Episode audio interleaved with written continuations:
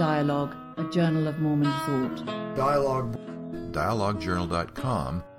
Dialogue. Dialogue Journal. Dialogue. Dialogue. It's the 50th anniversary of Dialogue. Hello, and welcome to the podcast. I'm your host, Morris Thurston, a member of the Dialogue Board of Directors. Our podcast today features Dr. Patrick Q. Mason, who will be well known to many of our listeners. Patrick is Dean of the School of Arts and Humanities at Claremont Graduate University and also the Howard W. Hunter Chair of Mormon Studies at Claremont. He's a past chair of the Board of Directors of Dialogue Foundation and is currently president of the Mormon History Association. Patrick's topic today is Religion, Violence, and Peace A Latter day Saint View. This will be a terrific preview of some of the thoughts that will be contained in his forthcoming book, The Battles of Zion Mormonism and Violence, to be published by Cambridge University Press. If you enjoy this podcast, we hope you will become a regular subscriber on iTunes. We also hope you'll subscribe to either the print or digital versions of Dialogue, a Journal of Mormon Thought. We appreciate any financial support you can give, as we're dependent on the contributions of our readers and listeners. You can donate online at dialoguejournal.com. The following presentation by Patrick Mason was given to a gathering of the Miller Eccles Study Group in Orange County, California on January 19, 2018. Tonight's speaker reminds me of a new program that is on TV, uh, on Netflix. I don't know if you've seen it. It's David Letterman's program. And the title of the program is My Next Guest Needs No Introduction. and his first guest was Barack Obama. Uh, my next guest certainly needs no introduction. Most of you know Patrick, but I'll say a few words anyway, just for the, for the recording. Patrick followed Richard Bushman as the Howard W. Hunter Chair of Mormon Studies at Claremont Graduate University.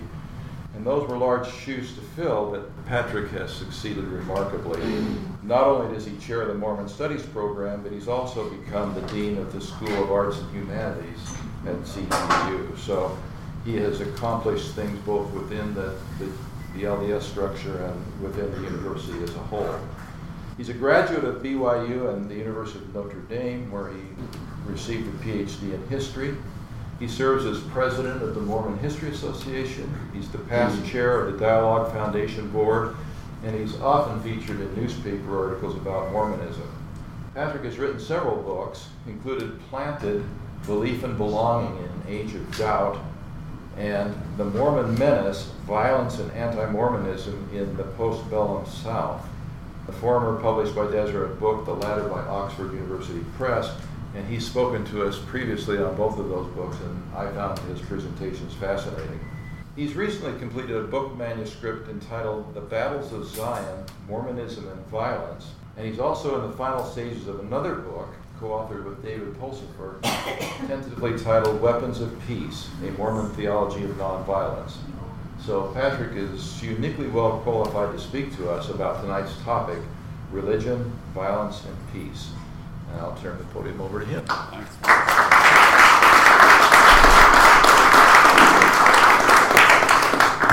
Well, it's great to be here tonight. Thanks everybody for, for coming and uh, figuring out this new place. Great to see lots of friends.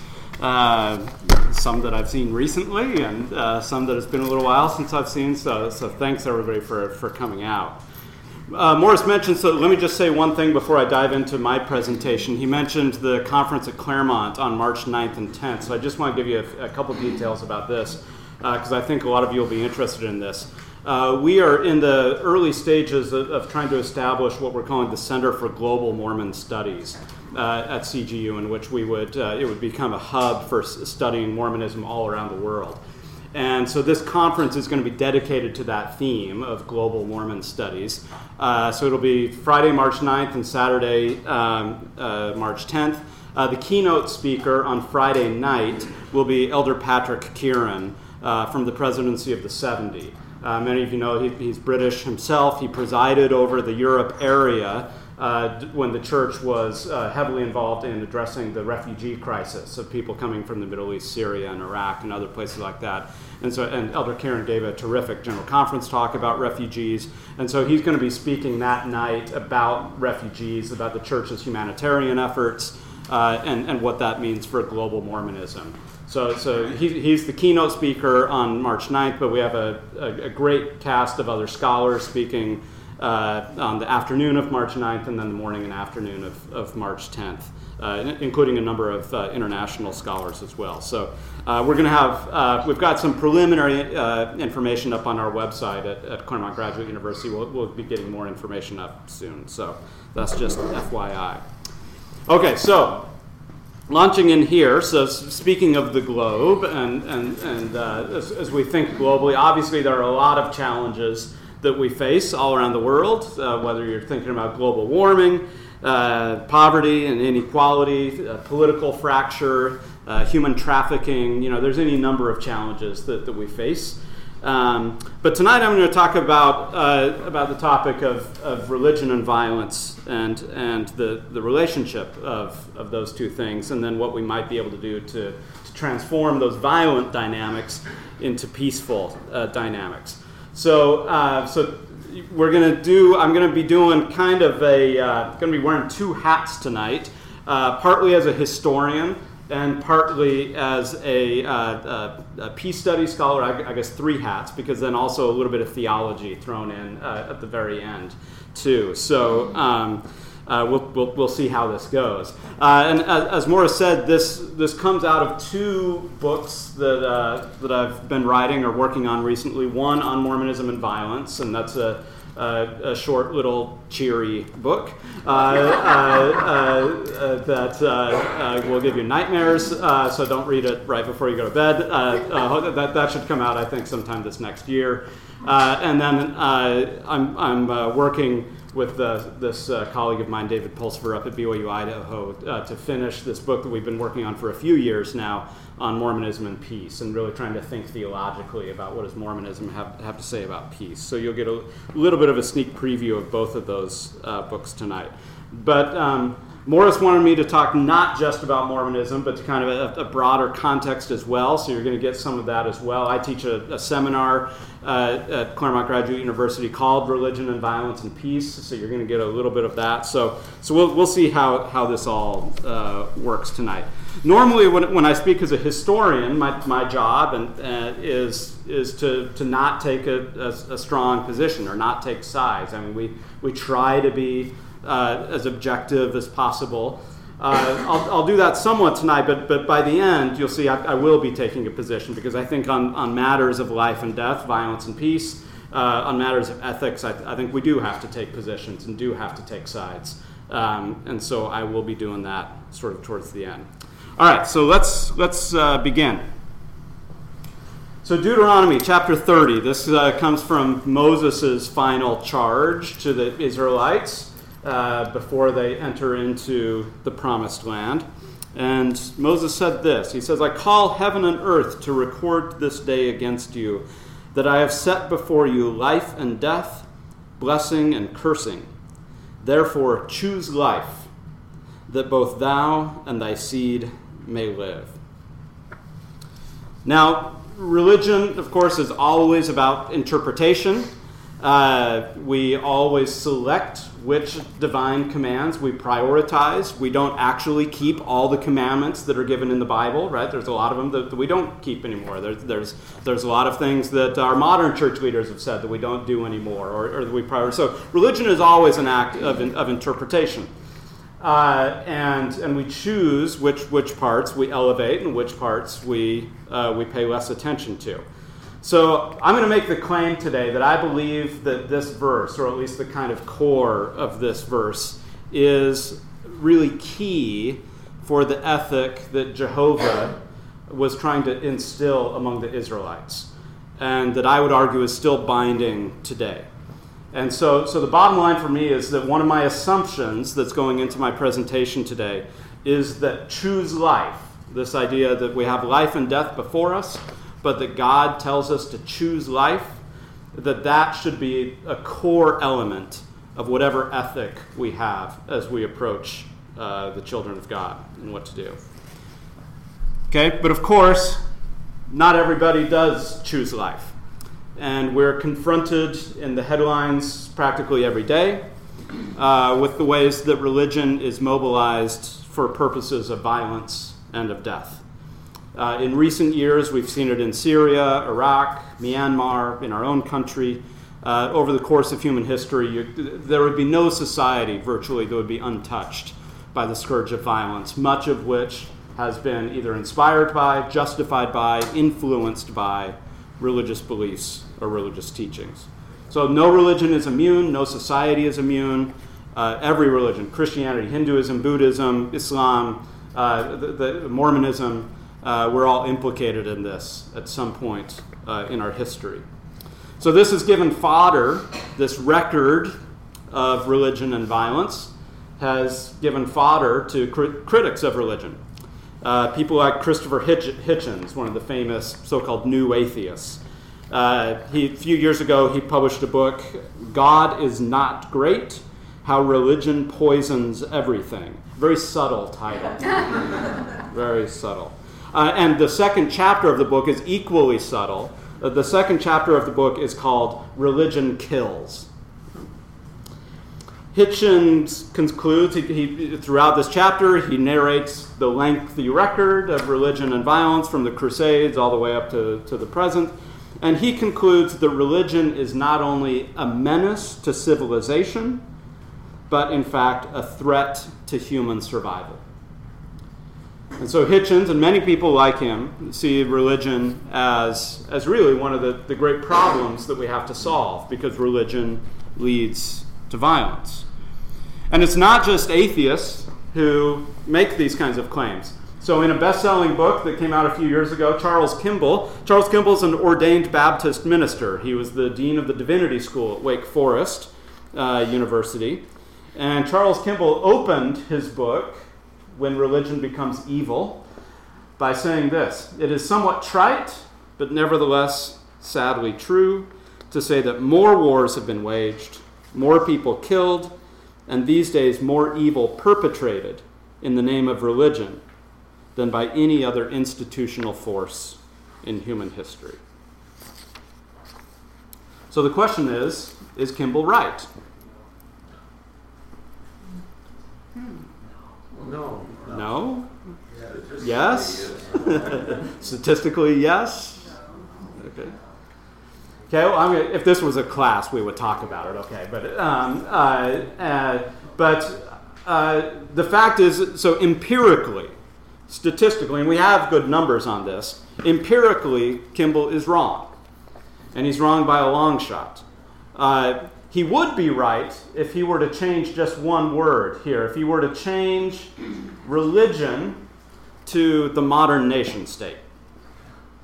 Okay? I mean, it's not even close. By the time you add up all of the deaths uh, perpetrated under Hitler, Stalin, Pol Pot, right? Uh, you know, other genocides perpetrated by the, the modern nation state, especially in the 20th century, far and away. And, and, and, and those were all, uh, for the most part, uh, those were secular uh, regimes. They were not strongly motivated by uh, religion.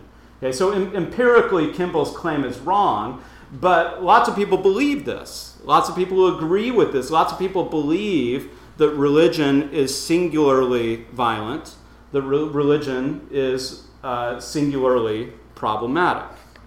Okay, so, so even if it's a reductionistic, yeah. Isn't it an irrelevant question, though? Because the main question is why is evil waged or wars waged? And, Right. and religion is hijacked as a, as a, as a way to structure the message, but it's a hijacking. I'm going to talk about that in just a minute. Exactly. Okay. And so, so you know, and, and some people would say, well, when you know, when, when religion was in charge, uh, you know, back before the age of secularization, they just didn't have the, the weaponry that, that Stalin and Hitler had. You know, they didn't have the, the capability to, to kill on such a mass scale. I mean, so, so in some ways, I mean, these are semantic arguments, although they're not semantic because we're talking about tens of millions of people uh, who were killed. But it, nevertheless, it's certainly true that deep religious conviction has contributed significantly to the perpetuation of violence. So even if it's not number one on the list, um, the fact is that the religion historically and contemporarily has a violence problem. Now, at the same time, one of the problems with Hitchens and Kimball with their argument is they're overly reductionistic because they fail to acknowledge the other side of the coin, namely that religion is also, in deep religious conviction, is also frequently mobilized in the service of peace and justice and humanitarian outreach. And of course, those of us in this room know this deeply. Okay? But consider this passage from Martin Luther King.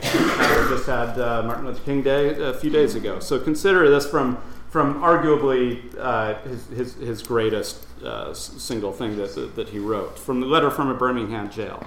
And you, will recall that he was in jail in Birmingham. He was there trying to organize African Americans for voting rights uh, and to defeat Jim Crow. And, and he was responding because uh, a group of white ministers had written him and asked him to slow down, said that his tactics were too extreme, that he needed more patience, sort of just give it time, and these things will, will work themselves out. And, and the, the sort of the, the nature of the letter is him writing back and saying, time doesn't solve anything. I mean, you're, you're either moving forward or moving backward, and, and, and we have to work on these things and, and be proactive. Uh, it, it's a lot more brilliant than that. Uh, but, but this is what he says to, to the charge where, where they, they accuse him and the fellow civil rights workers of being extremists. He says, Though I was initially disappointed at being categorized as an extremist, as I continued to think about the matter, I gradually gained a measure of satisfaction from the label. Was not Jesus an extremist for love? Was not Amos an extremist for justice? Was not Paul an extremist for the Christian gospel? Was not Martin Luther an extremist, and Abraham Lincoln and Thomas Jefferson? So the question is not whether we will be extremists, but what kind of extremists we will be. Will we be, will we be extremists for hate or for love? Will we be extremists for the preservation of injustice or for the extension of justice? Perhaps the South, the nation, and the world are in dire need of creative extremists. Now, now we may or may not like the, the, the language of extremism. I mean, it, it, it, may make us a little uncomfortable. But I think, regardless, uh, King challenges us here to think about religion's capacity for peace, right? Uh, and that extremism, or people who sacrifice everything, give, give everything uh, to, the, to the cause of religion, they do so not just uh, with, uh, with per- violence and the perpetration of violence at the end, but as often or not, uh, they, they, do so for love, for justice, another thing. Okay, so in the spirit of, of Dr. King, tonight uh, I want to make two different propositions, and I'll talk about each of these sort of generally and then apply them to Mormonism. So these are kind of the, the, the two main arguments I'm going to make tonight. Uh, so, first of all, when it comes to questions of violence and peace, religious traditions are on the whole ambivalent.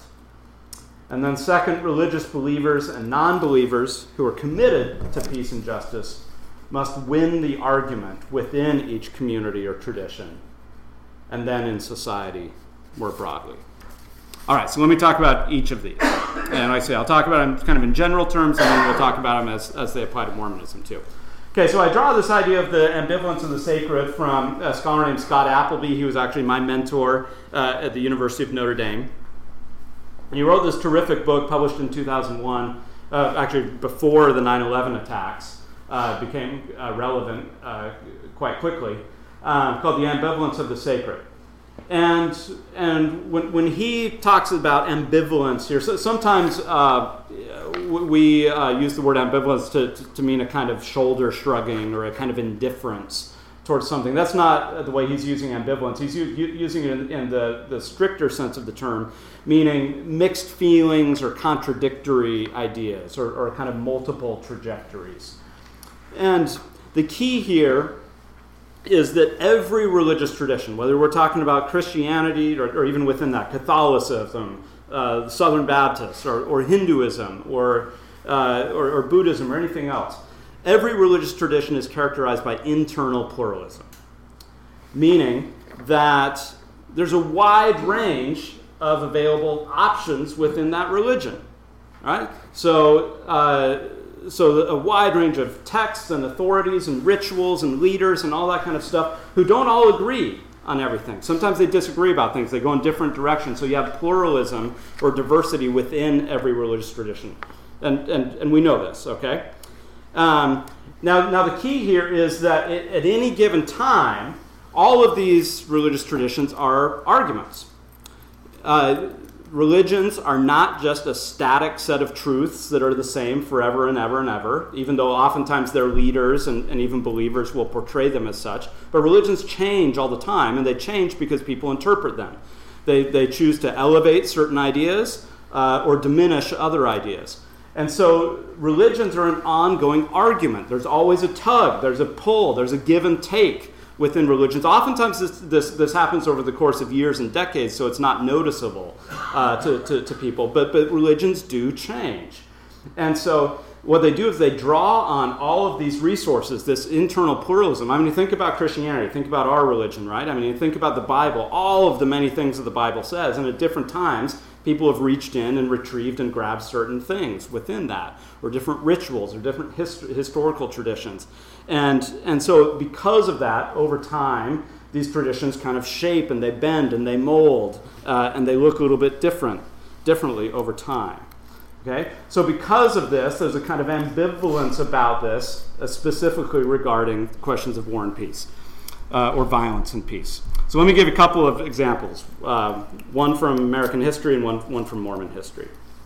Okay, so first of all, uh, now two cases from Mississippi 1964. And these are sort of competing Christianities, different interpretations of Christianity in the exact same time and place, same state, same year, uh, same religion. All right? So I want to talk about two different people. One, Fannie Lou Hamer. Some of you might remember Fannie Lou Hamer. So Fannie Lou Hamer was, uh, uh, was raised as a poor black sharecropper uh, one of many children uh, in her family, very, very poor, uh, living, in, um, living in Mississippi. She, uh, she eventually had a kind of political awakening, started to organize other African Americans in Mississippi for the vote. Eventually went to the Democratic National Convention in 1964. You, you might remember this if you're old enough, Freedom Summer. Uh, and along the way, as she went around Mississippi, organizing people to vote. Uh, she endured multiple beatings. Uh, she was imprisoned uh, several times uh, and uh, sexually abused and other things like this, all to, to build a society Uh, based on freedom, justice, and love. And Fannie Lou Hamer was motivated primarily by her Christianity. In fact, she said this we have to realize just how grave the problem is in the United States today. And I think the sixth chapter of Ephesians, 11th and 12th verses, helps us to know what we're up against. It says, Put on the whole armor of God, that we may be able to stand against the wiles of the devil. For we wrestle not against flesh and blood, but against principalities, against powers, against the rulers of this world, against spiritual wickedness in high places. That's what I think about when I think of my own work in the fight for freedom. She went on to say, uh, Christ was a revolutionary person out there where it was happening. That's what God is all about, and that's where I get my strength. So, despite all of the beatings, despite being thrown in prison, despite all of the abuse that she endured, she was motivated first and foremost by her Christian faith. So, Fannie Lou Hamer is one of these creative extremists that Martin Luther King was talking about. Now compare her and contrast her at the same time and place to Sam Bowers, also Mississippi, also Christian, 1964. Sam Bowers was the imperial wizard of the Knights of the Ku Klux Klan. led a four year campaign of terror in which he orchestrated multiple murders, bombed several churches, and led to hundreds of beatings, assaults, bombings, and other things. He, uh, uh, but he was motivated by Christianity as well and was quite explicit about it. In fact, in a Ku Klux Klan recruiting poster that he published and that they put up all over Mississippi to try and get new members, Sam Bowers said this about the Ku Klux Klan Our members are Christians who are anxious to preserve not only their souls for all eternity, but who are militantly determined, God willing, to save their lives and the life of this nation in order that their descendants shall enjoy the same full God given blessings of true liberty that we've been permitted to enjoy up to now. If you are a Christian, American Anglo Saxon who can understand the simple truth of this philosophy, you belong in the White Knights of the Ku Klux Klan of Mississippi. We need your help right away. Get out your Bible and pray. so that was Sam Bowers' recruiting pitch okay, to his fellow Christians in Mississippi. I don't think Fannie Lou Hamer was signing up. Um, Sam Bowers also said this. But people would say, "Well, what about all the violence, Sam?" I mean, you know, I mean, uh, and and he would have to deal with this even within uh, the Klan. As people would say, well, "What about these tactics? How do they square with Christianity?" Well, this is a, Sam Bowers thought that all of the, the beatings and bombings and everything else uh, were perfectly compatible with Christianity, and this is how he explained it. He said, As Christians, we are disposed to kindness, generosity, affection, and humility in our dealings with others. As militants, we're disposed to use physical force against our enemies. How can we reconcile these two apparently contradictory philosophies? The answer, of course, is to purge malice, bitterness, and vengeance from our hearts. If it's necessary to eliminate someone, it should be done with no malice, in complete silence, and in the manner of a Christian act. Oh my word. By hanging. Yeah, by bombing. He, he was uh, partly responsible for the bombing of, in Birmingham of the, the church where the four little girls were killed. Okay? But do it with no malice in your heart, in the manner of a Christian act. Sam Bowers was a Christian too. They both claim to be Christian. How do we know which one is right? Okay, let's take an example from our own history Missouri, 1838, competing Mormonisms.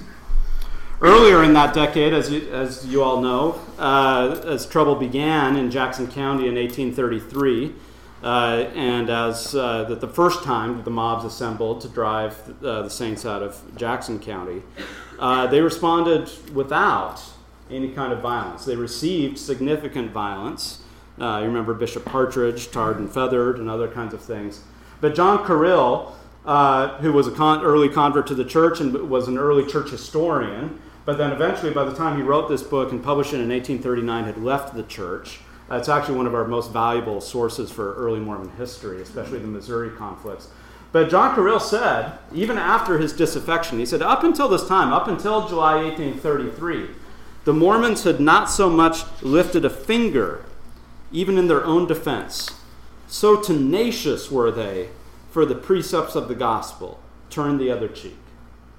So John Corrill said, you know, the early saints were so committed to the gospel of the Sermon on the Mount that they would, they would uh, turn the other cheek, not even lift a finger when the mobs attacked them in Jackson County.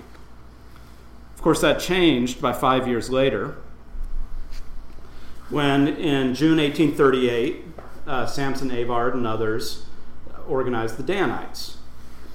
Uh, now, many of you know that the Danites were organized as a kind of paramilitary organization. Their stated objective was to defend the community against dissenters and excommunicated members but they were also uh, they also functioned as a paramilitary force in the battles against non-Mormon militias.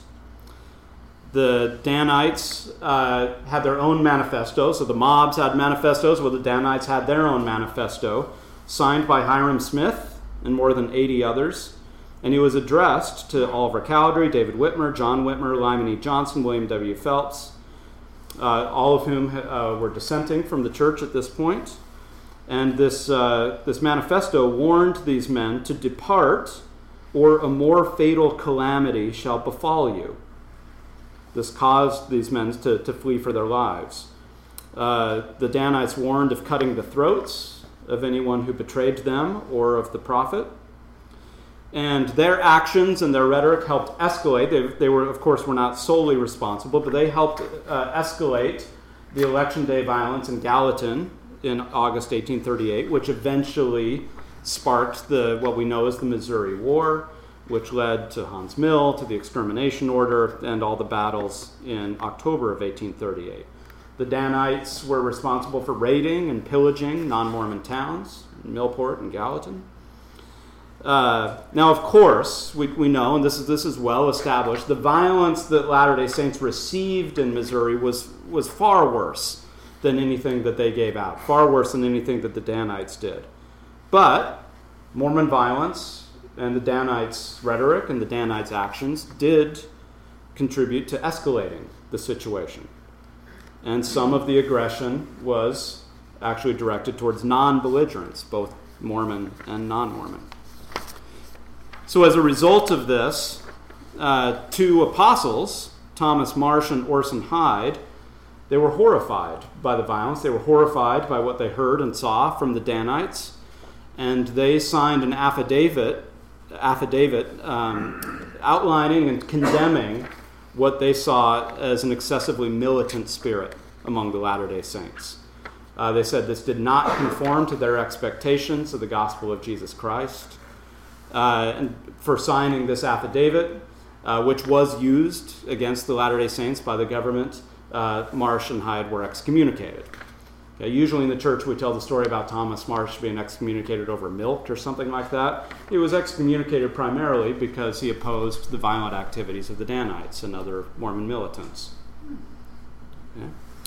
And so we see, even in our own early history, within the space of only five years, we have a group of saints in Missouri who were so tenacious for the principles of the Sermon on the Mount they wouldn't even lift a finger in their own self defense. And five years later, uh, we have the Danites, well, which is the real Mormonism, which is the right way to interpret the religion. Is it to turn the other cheek, or is it to organize and defend the community? Which is it? All right, so this goes now to my second proposition. So, uh, in which I say religious believers and non believers who are interested, but I think if, if we're committed to peace and justice, to these values, we can't just sort of say, well, people are going to do what they're going to do.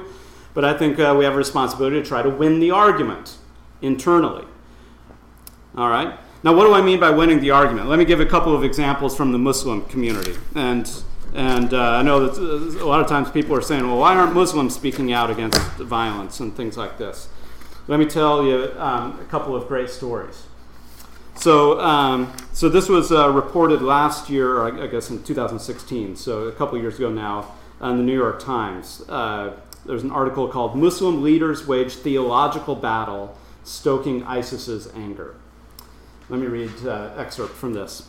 As the military and political battle against the Islamic State escalates, Muslim imams and scholars in the West are fighting on another front through theology. Imam Suhaib Webb, a Muslim leader in uh, Washington, has held lively, live monthly video chats to refute the religious claims of the Islamic State. Sheikh Hamza Yusuf, an American Muslim scholar based in Berkeley, California, has pleaded with Muslims not to be deceived by the stupid young boys of the Islamic State. Millions have watched excerpts from his sermon titled The Crisis of ISIS, in which he wept as he asked God not to blame other Muslims for what these fools do amongst, amongst us.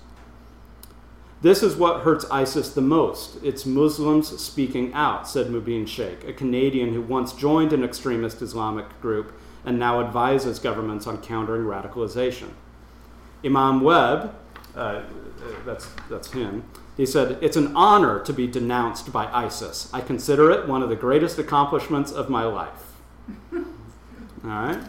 So these are Muslim leaders who are actively speaking out and trying to win the argument, not just say, well, I mean, there's ISIS and there's us, and, but, but actually speaking out, trying to win the argument against uh, Islamic radicalism and violence done in the name of Islam. Another example uh, this is a former colleague of mine at Notre Dame, a guy named Ebrahim Moosa, uh, who was uh, uh, trained in madrasas in India and so he's, he's launched a major initiative to enrich uh, religious and scientific literacy among madrasa students in South Asia, in India and Pakistan. So he's going over and using Islamic texts, trying to, to raise awareness and counter uh, the, the, kinds of ideologies and teachings that, that lead to radicalization. And so uh, Moosa says graduates of madrasas are very influential in shaping the religious thinking, value, and practice of mainstream Muslims.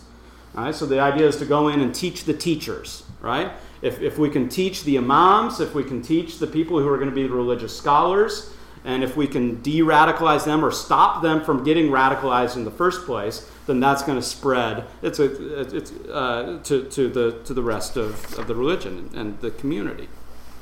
Okay? So this is this is an example of Muslims trying to win the argument within their own community. Okay, so what about what about Mormonism?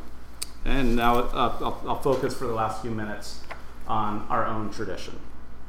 Now, fortunately, uh, we uh, we haven't been around long enough to have uh, had crusades or a true genocide uh, on our watch. Um, and as far as I know, there's no current cases where members of the LDS Church are using their religion to justify mass murder or, or, violence, at least not that I know of. But of course, historically, our hands are not clean. When you consider the Danites that we've talked about, when you consider the violence against Native Americans in Utah, which, uh, uh, which was tantamount to extermination, in fact, they used the language of extermination in settling Utah Valley, the Mountain Meadows Massacre, pictured here, uh, teachings of blood atonement, uh, violence against dissenters and non members, especially in the 1850s. All right, so our hands are not clean historically. And even in contemporary Mormonism, we have challenges of guys like Dan Lafferty. Now, I'm sure uh, most of you are familiar with Dan Lafferty, but uh, Dan Lafferty, based on uh, his own interpretation of Mormon scripture, and then also what he believed to be divine revelation to his brother Ron. Dan Lafferty murdered his niece and sister in law in cold blood on July 24th, 1984. And this is what he said about it. He says, It was like someone had taken me by the hand that day and led me comfortably through everything that happened. Ron had received a revelation from God that these lives were to be taken. I was the one who was supposed to do it. And if God wants something to be done, it will be done. You don't want to offend him by refusing to do his work. Okay? Now, Ron and Dan Lafferty were profiled in the book uh, Under the Banner of Heaven by Jon Krakauer. Many of you probably know this. Uh, Jon Krakauer's book, this, this is the single best selling title on Mormonism uh, in this century. Okay, it, it, was published in the early 2000s, and far and away, it's the number one best-selling book on Mormonism. It's assigned in college classrooms. It was a New York Times bestseller. Uh, it's the number one source, probably may, maybe other than the Book of Mormon musical, uh, uh, uh for, for, for people uh, you know uh, who, who are learning about Mormonism. And what they learn about Mormonism is it's actually a better book, I think, than sometimes we, we, we, have given it credit for. But he uses Don, Don and Ran, Don, Dan and Ron Lafferty as a, as a kind of case study. And for, for Krakauer, the, the subtitle of the book is A Story of Violent Faith. And he says right up front, he says, I never set out to write a book about Mormonism. I was interested in religion and violence. Just so happened that Mormonism happened, was a great case study uh, for, for me to write about. And, uh, and so this is what he says in the introduction. It's, it's a bit of a long quote, but it's, it's worth reading because it sort of sets up the problem that I want to solve here in the next couple minutes. He says, There's a dark side to religious devotion that's too often ignored or denied. as a means of motivating, now that you're going to hear sort of Christopher Hitchens all over again, as a means of motivating people to be cruel or inhumane, as a means of inciting evil, to borrow the vocabulary of the devout, there may be no more potent force than religion. Extremism seems to be especially prevalent among those inclined by temperament or upbringing towards religious pursuits. Faith, and here's the key faith is the very antithesis of reason. Injudiciousness, a crucial component of spiritual devotion. And when religious fanaticism supplants ratiocination, all bets are suddenly off. Anything can happen. Absolutely anything. Common sense is no match for the voice of God. Okay? I actually think that is a real challenge.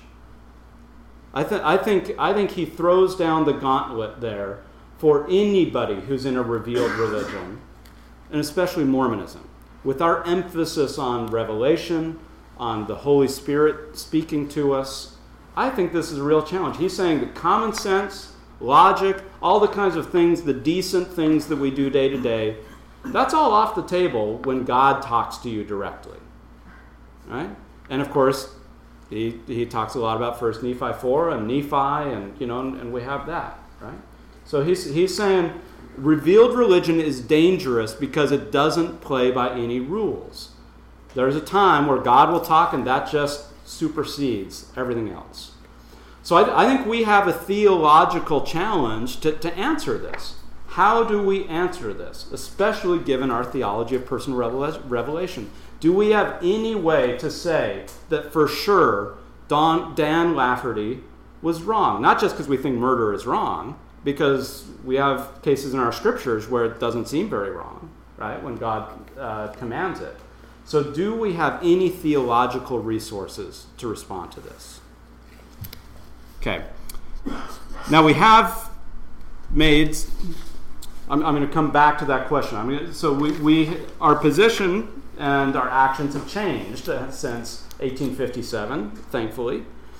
We, uh, the church in 1889, uh, you may not know this, so we always talk about the manifesto that Wilford, Wilford Woodruff put out in 1890, ending polygamy, right? But just a few months before that, the First Presidency and Quorum of the Twelve Apostles put out a, a, uh, a another manifesto, another proclamation, in which they, uh, it was a statement on blood atonement, actually, in which they denounced the teaching of blood atonement. Uh, they, they said this church views the shedding of human blood with the utmost abhorrence. Um, they denied that the church was ever responsible for killing apostates. That wasn't exactly right, but uh, we'll give them a mulligan. And um, uh, but but but what they the, the key is they say we denounce as entirely untrue the allegation which has been made that our church favors or believes in the killing of persons who leave the church or apostatize from its doctrines. This is abhorrent to us in direct opposition to the fundamental principles of our creed. So, beginning in 1889, the, the, the first presidency says any violence in the name of, of, of religion, right, even against apostates and so forth, they said it's in opposition to the fundamental principles of our creeds. Fast forward to this is the side of the Mountain Meadows massacre, where 150 years after our darkest day as a religion, uh, Elder, now President Henry B. Eyring, went uh, to a service that was attended by descendants of both the perpetrators and the victims of that massacre.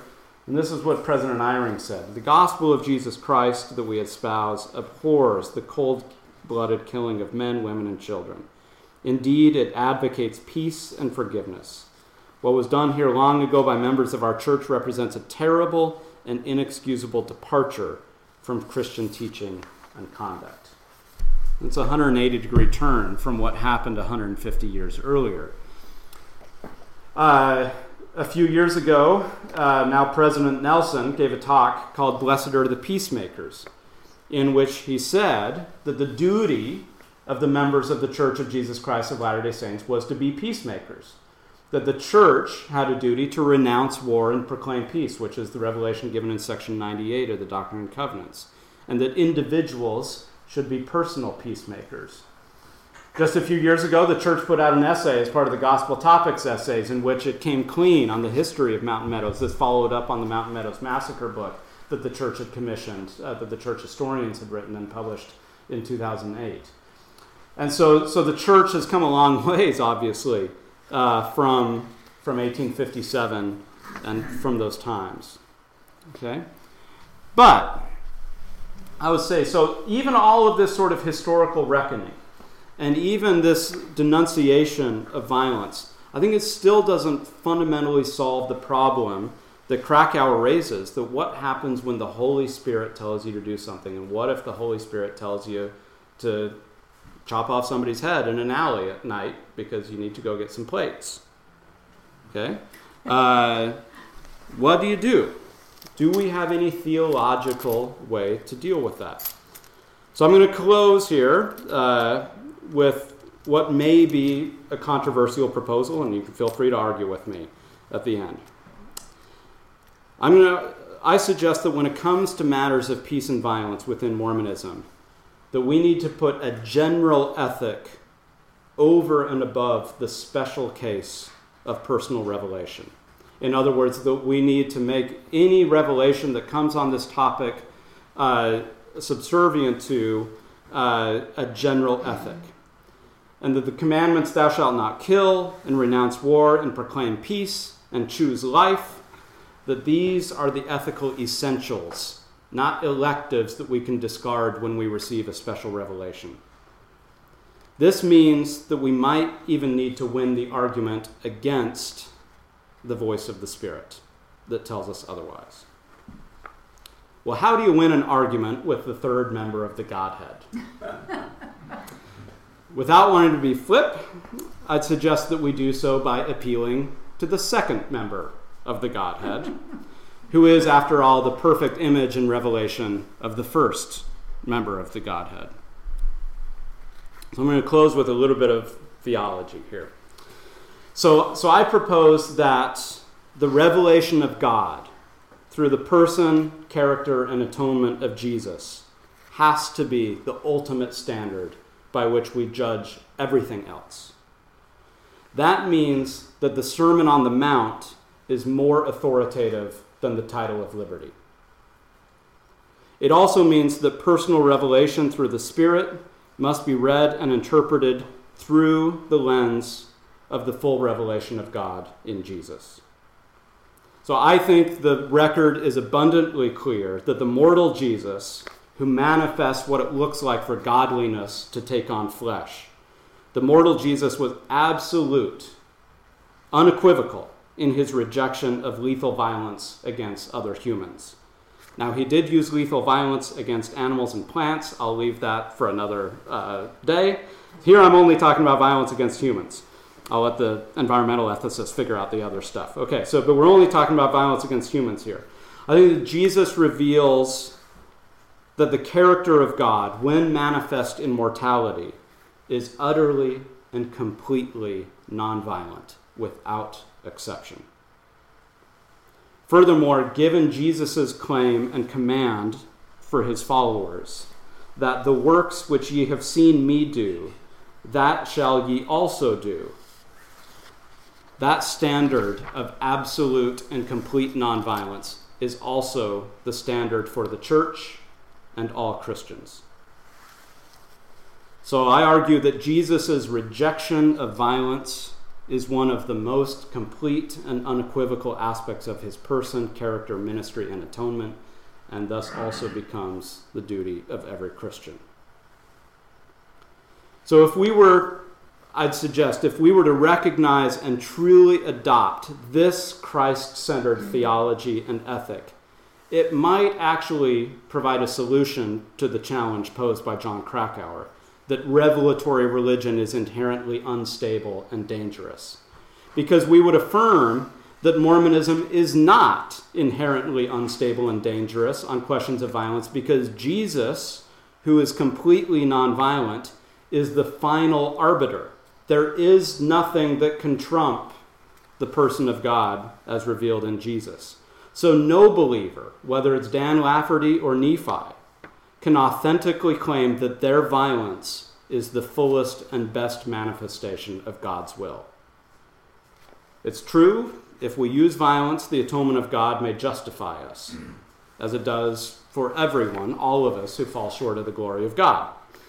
But violent actors cannot claim in this theology that God or the Spirit compelled them to lethal violence as their best or only option.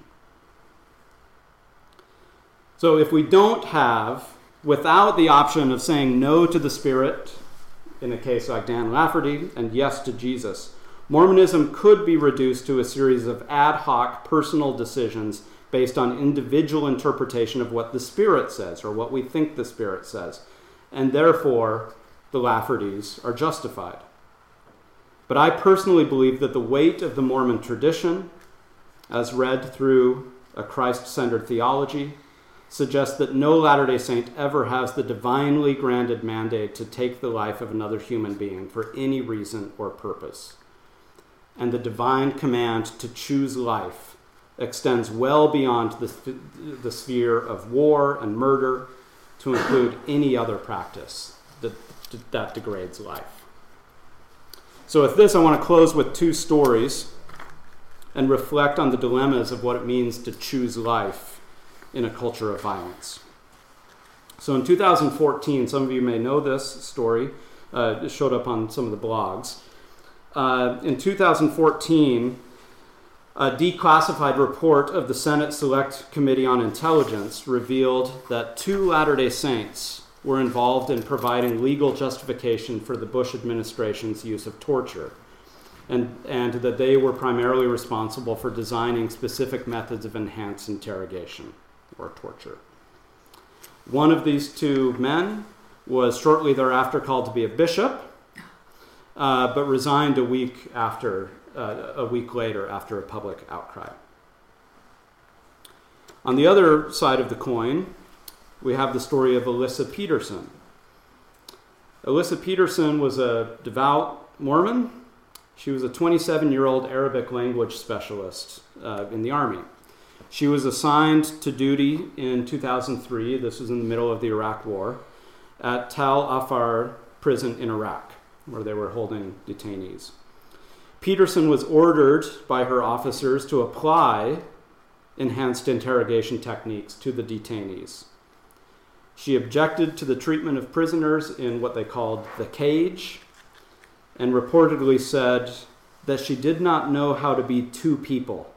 She couldn't be one person in the cage and another outside. Her superiors reprimanded her for showing too much empathy to the prisoners and on September 15th, 2003, just 25 days after being assigned to the prison, Alyssa Peterson committed suicide, unable to, to reconcile her legal and direct military orders with her moral conscience as a Latter day Saint Christian. So I think we are left grappling, like all Christians are left grappling, with these dilemmas. We live in a, a, world of war. We live in a world of violence. We live in a world of evil. And the question is, how do we respond? I'd suggest that a Christ centered theology, uh, in addition to a number of revelations that I haven't uh, gotten into other things that are part of the restoration tradition, but they, they tell us exactly how we should respond.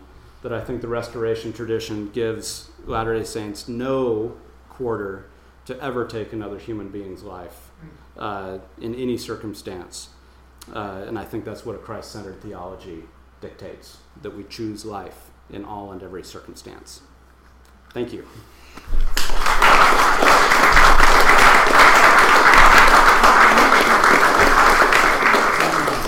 All right, happy to have you argue with me. yes. What about the significant contradiction Laban? Mm-hmm. Nephi and Laban. That's pretty strong. It is very strong. It is very strong. And so um, there's a, uh, and, and, of course, with that story, I mean, Nephi at first resists, and then this, I mean, he, he says, I mean, the, the Spirit told me to do it. I mean, really kind of forced him, forced him to do it. It's interesting. Uh, we, uh, in general, we've, we've neglected, the, there's a very interesting passage in section 98 of the Doctrine and Covenants. Now, section 98 is the, the section that talks about renounce war and proclaim peace, but then it goes through a lengthy passage in which it talks about when uh, Latter day Saints are justified in using violence uh, against those who come against them. And the general rule, I won't get into the details here, but the general rule is that on the first blush, Latter day Saints are always told to turn the other cheek. But after repeated uh, injustices, after repeated attacks, that they can be justified uh, in, in using violence. Now, I think the, uh, that language, it uses the word justified over and over, and I think it uses it advisedly, and I think it uses it in a Pauline sense of justification. To be justified in the scriptures, uh, especially uh, with Pauline theology, means that the blood of Christ, the atonement of Christ, has, uh, has covered your sin, but it's still a sin. If, if, if something was not a sin, it wouldn't need to be justified. You don't have to be justified for your righteous behavior. You have to be justified for things that fall short of a celestial standard. And over and over in that section, it talks about the violence uh, being allowed but being justified. And then there's a very interesting passage at, at the end of this. Um, it's in the 30s. I forget the exact uh, the, the verse number. But it says, This is the law that I gave unto all my ancients Abraham, Isaac, and Jacob, and Nephi. So it's clearly, I think, I interpret, other people have interpreted it differently, but I interpret that to say this is the law that Nephi had. And that that he chose because the preference in section 98 is always forbearance. You're always given a greater reward if you choose not to use violence even after the third or fourth offense. And but it, and and so it says this is the law i gave unto my servant nephi. Uh, so, so i think that's how we read the, the nephi and laban case that i think nephi he could have chosen another way. We have lots of examples in the scriptures of uh, prophets arguing with God or, or coming back. He could have chosen another way. He, he, he might have prayed to God, Is there some other way to do this? Um, but he obeyed the voice of the Spirit, and, and I think he's fully justified, as section 98 says. But to be justified is not to be inherently holy. So I think what Nephi did uh, is not it does not correspond with the highest ideal of, of, what Jesus would reveal or what Jesus would do in that situation. But that it doesn't mean that he goes to hell for it. He can be justified just as the law says. So, so I, th- I think we have to read those, those passages, section 98 and 1 Nephi 4, against uh, uh, uh, next to one another. Hi. Um, I don't know if this was intentional or not, but listening to your presentation, it made me think of Kant's um, religion within the uh, bounds of reason, except that in, in Kant's case, he, he's using rationality to stand against, um, say, the Abraham example, Mhm. right? Mm-hmm.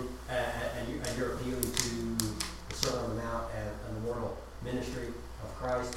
Um, I, I, I think your position is highly problematic. If you're going to go with Christ, then you obviously got the example of violence with the money changers, which is not legal force, but it's clearly violence. On one or possibly two occasions, depending on how you're reading the, the chronology of the Synoptic Gospels. Two, um, how do you then respond to Cornelius, the first Gentile convert, convert to the Jesus movement, who was a Roman centurion, Mhm. which is a life of violence and coercion and yet he was the one that was given direct revelation for Peter to baptize. Three, uh, your position would seem to therefore condemn Mormons who were uh, fighting in the armed forces during World War II. Great, great objections. Terrific objections. Okay, first of all, uh, Christ in the temple. Actually, uh, if, if you want Christ to be doing violence there, you've got to make assumptions. The text does not say he uses any violence against humans and not just lethal violence. There is the text does not say that he whipped any human being. It talks about him making a scourge. Does not say he used it against any humans. He overturned tables. Uh, I'm okay with that kind of violence. He drove them out, though. He drove them out, but it doesn't say. say, please I, I could I could drive you all out of here without violence, right? Um, uh, and and so the, the, the, the text does not actually uh, does not support Christ using vi- certainly not lethal violence, which is the main thing I'm concerned about. And actually, a strict reading of the text, uh, he's not using violence. We we assume that he is uh, because we sort of want him to, um, but but that's not what the text says. Uh, second of all, uh, Cornelius, great point. Uh, uh, Jesus and, and the apostles invited all kinds of people into the early Jesus movement adulterers, tax collectors, which of course are like the worst people, right? Uh, uh, I mean, uh, but I mean, all kinds of people are attracted to the Jesus movement. That's that's the point, right? Doesn't matter what your life has been like. Jesus wants to redeem you, wants you to be reconciled to God. And we know uh, from an argument from history that for the first three centuries of Christianity, um, the earliest Christians were, were basically pacifists. Uh, there were a handful of Christians who were converted uh, to, uh, to, to Christianity while they were soldiers. And this actually caused a real problem for the movement. And so we have lots of letters from bishops back and forth. What do we do with these people who are in the military? Because the clear understanding of the Christians uh, for the first three centuries is that to be a follower of Jesus means to renounce violence and renounce any service in the military. Um, and so, were there were there a handful of Christian soldiers? Yes, um, but it was it was seen as a problem for the church, uh, and uh, uh, because the, the, the, default understanding was the was the Sermon on the Mount and the nonviolent teaching of Jesus. In terms of the, the contemporary church, um, I you know I'm not uh, interested in uh, passing judgment on anybody's uh, choice or uh, professions. Uh, I, I, think we all, uh, all of our professions probably fall short uh, of the glory of God. And in fact, in World War II specifically, the First Presidency came out with a statement in 1942 supporting. It's an, it's, a, it's an interesting statement. It talks about how the church must always be against war. But then it says that individual members of the church uh, because of their obligations as citizens, uh, are justified in, in joining the, uh, the armed forces of their respective countries, right? America, Germany, uh, wh- whatever it is. And that uh, any, any violence that, that, that they do will not be held against them morally. Um, that the culpability would, would go up to presumably to the, their either military or political superiors. Uh, so it, it is the longest and most, um, most detailed and thoughtful statement from the first presidency that we have on issues of war and peace. But even that, it's, it's, a, it's a complex document because, because it says quite clearly that the church must always be against war. Uh, so, so we have these tensions here between what does it mean to live in a fallen world, to be citizens in nation states, uh, to, to have the obligations of citizenship. Uh, what, what does that mean? So th- these are always tensions that we have. Yeah, Scott. Oh, Patrick, the, the statement uh, of Krakauer that faith is the antithesis of reason, do you not think that is too broad, too general a statement? Oh yeah, no, it's, it's for a literary I mean, effect. You've got, you've got you have the photo of Lafferty there, and you, you've got levels from demented thinking and warped thinking to blind faith to simplistic faith. Um, and, and truthfully, for anyone who has any maturity in the knowledge of Christ's teachings, examples, commandments, if you receive some kind of revelation that tells you to do something contrary to that commandment, you have to stop and ask yourself what Christ did. Look at the fruit. What is the result? By their fruits you shall know them. If the fruit is is, is wicked, evil, overstepping the boundary, you know, taking life, causing harm, uh, abuse, uh, that that that that uh, uh, uh at least a mature thinking Latter day Saint ought to be able to say, I'm getting this thought that tells me to do something contrary to what Christ taught. What's the fruit of that? And where's that coming from? There's got to be something, you know, and we hear the, the brethren in conference talking about personal revelation and how to distinguish it from, you know, from temptation or some other, you know, thoughts that, that creep into our minds. So, so in your writing, uh, do do you feel that's too broad, you, and therefore do you qualify it in what you're? Oh, sure. I mean, yeah. I mean, the, the, faith is the antithesis of reason. I mean, yeah. I mean, that's that's, that's a literary device. It's a cheap shot in some ways. I mean, the, the, the entire um, endeavor of theology is reasoned reflection upon faith, right? And and so so they're not necessarily the antithesis of one another.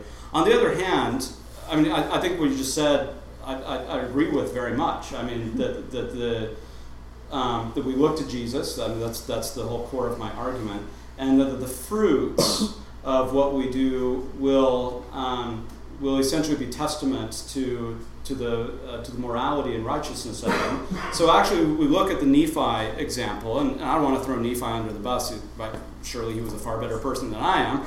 Um, uh, but you look at the fruits of of his decisions and you get a thousand years of war because of that. Uh, you get now Laman and Lemuel have some moral accountability in here too, but Nephi takes the sword, right? And he's uh, he, he has a kind of love affair with that sword, and he uh, the first thing that he does when when the, when the two when the family splits apart in Second Nephi chapter five, the first thing that he does is make more weapons. And you say, well, that's only natural. They got to defend themselves, right? But but there, there is created because of the dynamic that begins at that moment, where, where Nephi re- relies on the sword to solve his problem. That sets up uh, a civilizational dynamic uh, that the fruits don't turn out well for the Nephites. Um, and so, so I, I think on those grounds too, we can say, what if Nephi had found another way?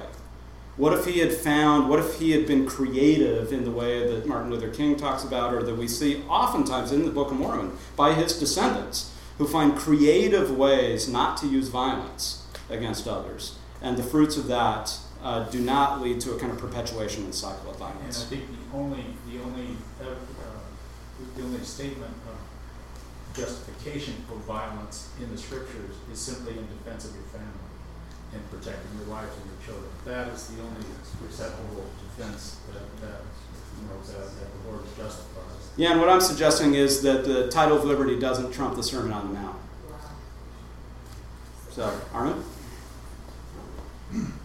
I think in our, uh, uh, con- uh, our discussions about uh, authenticity of the Book of Mormon and whether it's what it claims to be and all that, uh, we overlook um, uh, a, an important kind of literary issue.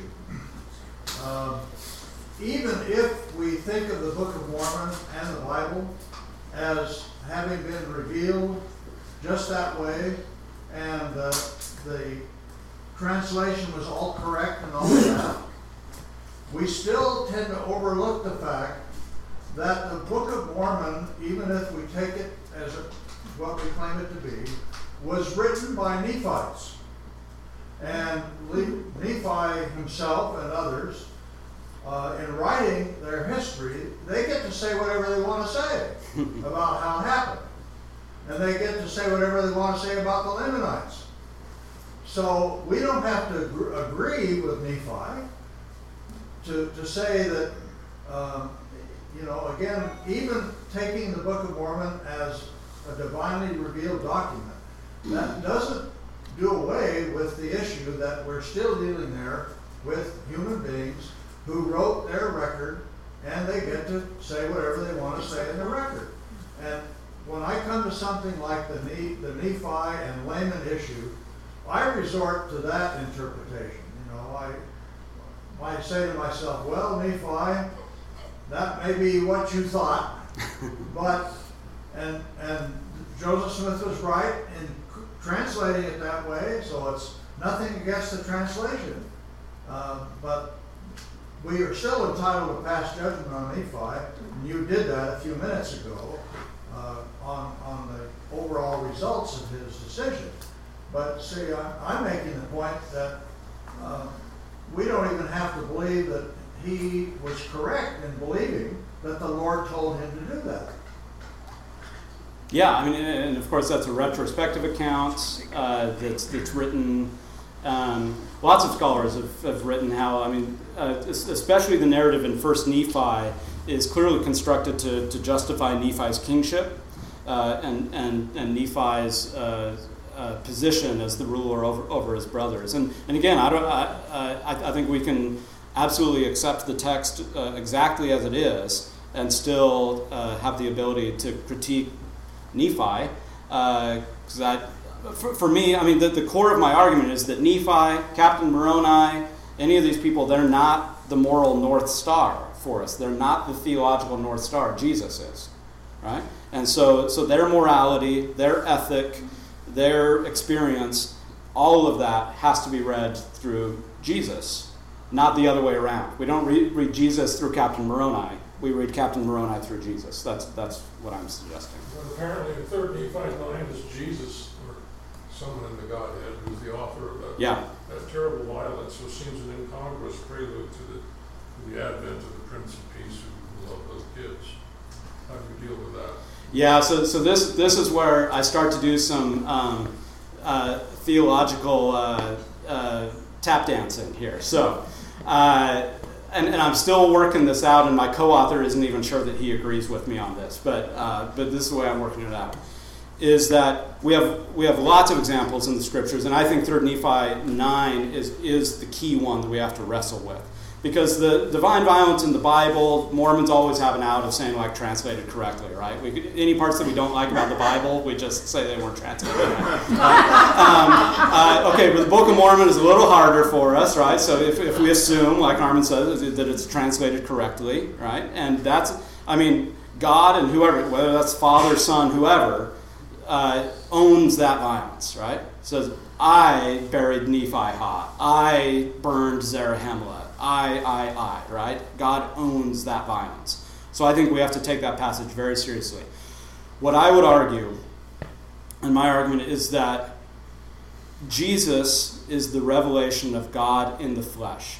So Jesus is the standard by which humans must live their lives in mortality, given that we live behind the veil, right, or on this side of the veil.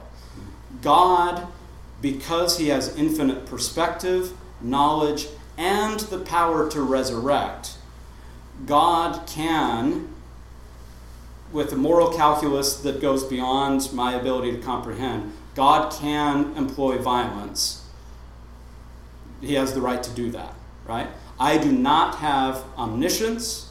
I do not have the ability to bring back that which I destroy.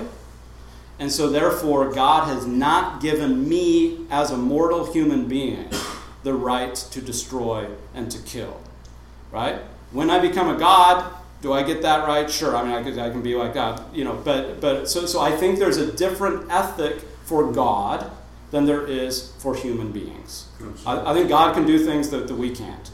And um, be, because uh, he has a different perspective. But I think this is the key that Jesus when God is in the flesh here, Jesus reveals what it, what it looks like to be a perfect human.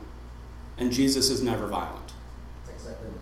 He is not violent in the temple. Read the text. All right? And he's definitely not lethally violent. Is that not a violent predicate? We, uh, there's, there's all kinds of ways of uh, nonviolent persuasion, right? And power, the exercise of power. Even if you want to say, let's say that he is violent.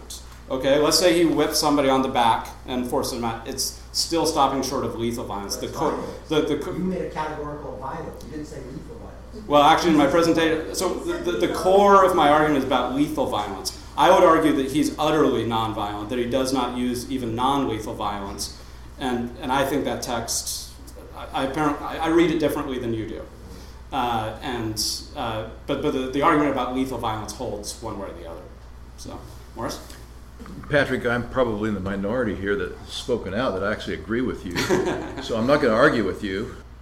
I'm just going to give you an example of something I've seen recently in a stake conference that we had where our stake president took as his text the passage in the Old Testament. I'm not an Old Testament scholar. I think Saul was involved, but as I recall, because I read it right afterwards, essentially the God is supposed to have told the Israelites or the good guys to murder everybody that was their enemies, and this included uh, widows, old women, and mm-hmm. children, infants, and, and, of course all their animals as well.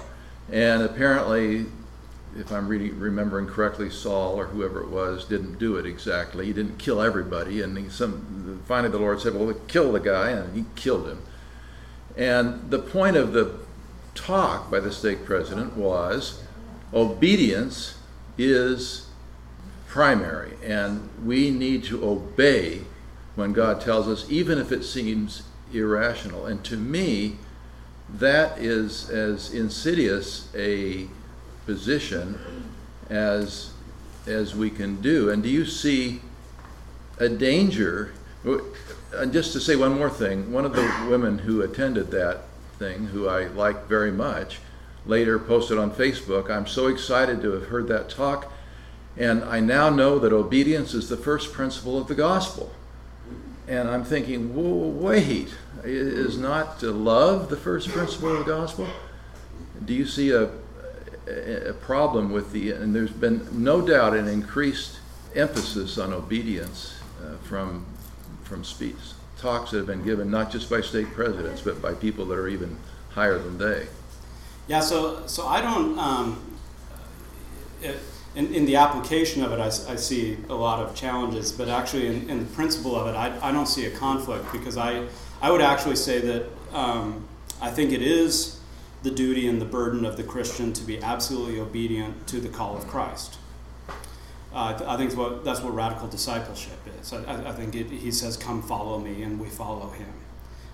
Uh, we call ourselves Christians. We say we're the Church of Jesus Christ, so He is the one that we follow. So I actually don't have a problem with the principle of, of radical obedience to the call of Christ. It's not a I don't live up to that, but but in um, in my theology and at least theoretically, uh, that's what I believe. So so I, I don't and, and that would include radical obedience to the law of love right? Which, which right. he says is the prime commandment. But the problem is that most of us don't speak directly with Christ, and exactly. those who and those who think they do are like Dan Lafferty. Right, and so that's why I think Christ has revealed to us we have everything we need to know, basically, uh, through the Gospels. Uh, uh, and and through the restoration text, we have supplements to that of what God looks like when He's in the flesh. That's what, that's what the gospel is. It's the good news of this is what it means. When God comes to earth, this is what it looks like. And this is what you're supposed to follow if you call yourself a Christian. Can I ask a question yeah. about that? Bring it, I like the question about World War II. Well, bring it to our day. If somebody comes and attacks me and tries to rape me, I'm not going to wait a few times for attacks. I'm going to fight back as hard as I can with as much violence as I can, up to killing the person if that's what I need to do to save my life. So to me, that's justifiable violence, even though you're saying Christ would never do anything like that. But I would. So how do you're exactly right. And the, and the language he uses is, is exactly the language that the scripture uses, section 98. It says it would be justified. Right? Now, that's not what Christ did. This, this is hard. I can't think of a creative way to get out of it except Right, exactly. So, and, and so this, this, this, is, this is the hard pill of Christian discipleship is that this is what Jesus did. Right? Jesus didn't fight back. Jesus died. Right? And he died horribly, and he died violently. That's what he did when people came and attacked him. Right? And, and he told his followers explicitly that that's what he expected of them to follow him to the cross. We make that a metaphor and, and so forth. It wasn't a metaphor for him. And it wasn't a metaphor for Peter, right? Uh, and for many, many other early, early Christians who were martyred because of their faith. And so I think this is what Jesus asks of us to do. But then in section 98, he tells us that we are justified when we do otherwise. Because of his love, right? He justifies us. This is what the atonement does, is it justifies behaviors that are not celestial because we're because of course we want to defend ourselves, our family. That is the natural thing to do. This is not natural. This is not natural at all. But this is what Jesus did. So, so I think you're exactly right, and that is exactly what Section 98 says that you can and will be justified for defending yourself, your family, and so forth. It does say that the first time you're supposed to turn the other cheek, right? That's awfully hard. Okay, um, but, uh, but but but that's it. The atonement justifies even even even lethal violence. So it's, it's, it's, exactly the law. I think it's easier to understand that in the context of your own self and self-preservation. Mm-hmm. It is far more difficult for me to understand in the context of let's use Jesus as the example because you're going there. His mother Mary mm-hmm. had had she been physically attacked. Is it your opinion that he would have stood by that he would not have protected her. Mm-hmm. I think he would have thrown himself in front of the attacker. I'm sure he would have. Right. And and so I mean, of course, the, the, of course, that's just he would just throw himself in front of it and do nothing, uh, and then let and let fall, and then let Mary be the next to fall. I don't see that. That's what he did on the cross. I mean, I, Joyce, you, you wanted to get in. Uh, I'm reading you the, he goes through the scriptures forbidding conflict of a great and universal nature, while those that permit conflicts all refer to exceptional cases. In all important in making wars, distinguish between general principles which always apply, no conflict, Christ, but the special instances and exceptions which are dictated by expediency and never exactly the same twice. It is dangerous and foolish to lay down rules based on inference from special cases and find conflict. So everything's different. Mm-hmm. Even though I think, yes, if someone attacked me, that maybe it wouldn't be right to attack back. Yeah. You can't make a judgment ahead of time. Right. Well, I mean, I, I think you know this is it's look this is this is uh, hard stuff. I mean, it's, this is exactly what Section 98 says. It, it is about defending your friends and your families when they are attacked. That's exactly what it's about. And so it tells us explicitly what we're supposed to do. The first time we receive it, we absorb it, we forbear, uh, and then it talks about after that, uh, if you choose to, you can, you can respond with violence, and you will be justified in doing so. Right? Um, the entire um, just war tradition in Christianity, which I think is is a um, if you're not familiar with it, the just war tradition is a set of principles that have been developed over the centuries that are that were meant to restrain violence, right? Rather than just going to you know the war anytime we wanted, it was a set of principles that were supposed to be applied. Um, that had to be met before a, a nation or a kingdom or something like that could go to war. And the origins of just war theory go back to St. Augustine, uh, the, the early Christian father, who this is exactly his argument. He said, he said, When I am attacked, the gospel is very clear that, that I should not resist, that I should turn the other cheek, and I should be willing to lay down my life rather than take the life of another. But, he said, when a person I love is attacked, then the gospel, he believed that the gospel law of love said that I should be willing to, to do everything I can in order to protect the other person. Right? And, and so from that is the, is the roots of the, uh, the just war theory. Uh, Augustine went on to say that, uh, so, so let's say somebody's attacking me, uh, wants to kill me, and, and you come in to defend me out of love, right, which is the Christian imperative, and the only way to stop this guy is to kill him. Uh, and so you stop him from killing me by killing him instead. And Augustine said that's justified, and that is itself an act of love because you're preventing him from doing a grave sin. Through your love for, by stopping him from murdering me, you are showing love for his soul. Maybe, I mean, that, that, the, there's 1700 years of Christian teaching uh, based on that, and, and, and rigorous and, and informed and, and brilliant Christian teaching on just war theory. So, uh, but, but I think it, uh, Jesus' standard is even stricter than that. So, so again, we, could, we can argue about these things, but, but this is, uh, I, I, think, I think this is the, the gospel that, that Jesus leads us with. So. Patrick, thank you so much. Yeah. Thank you for listening to the Dialogue Podcast in honor of our 50th anniversary jubilee.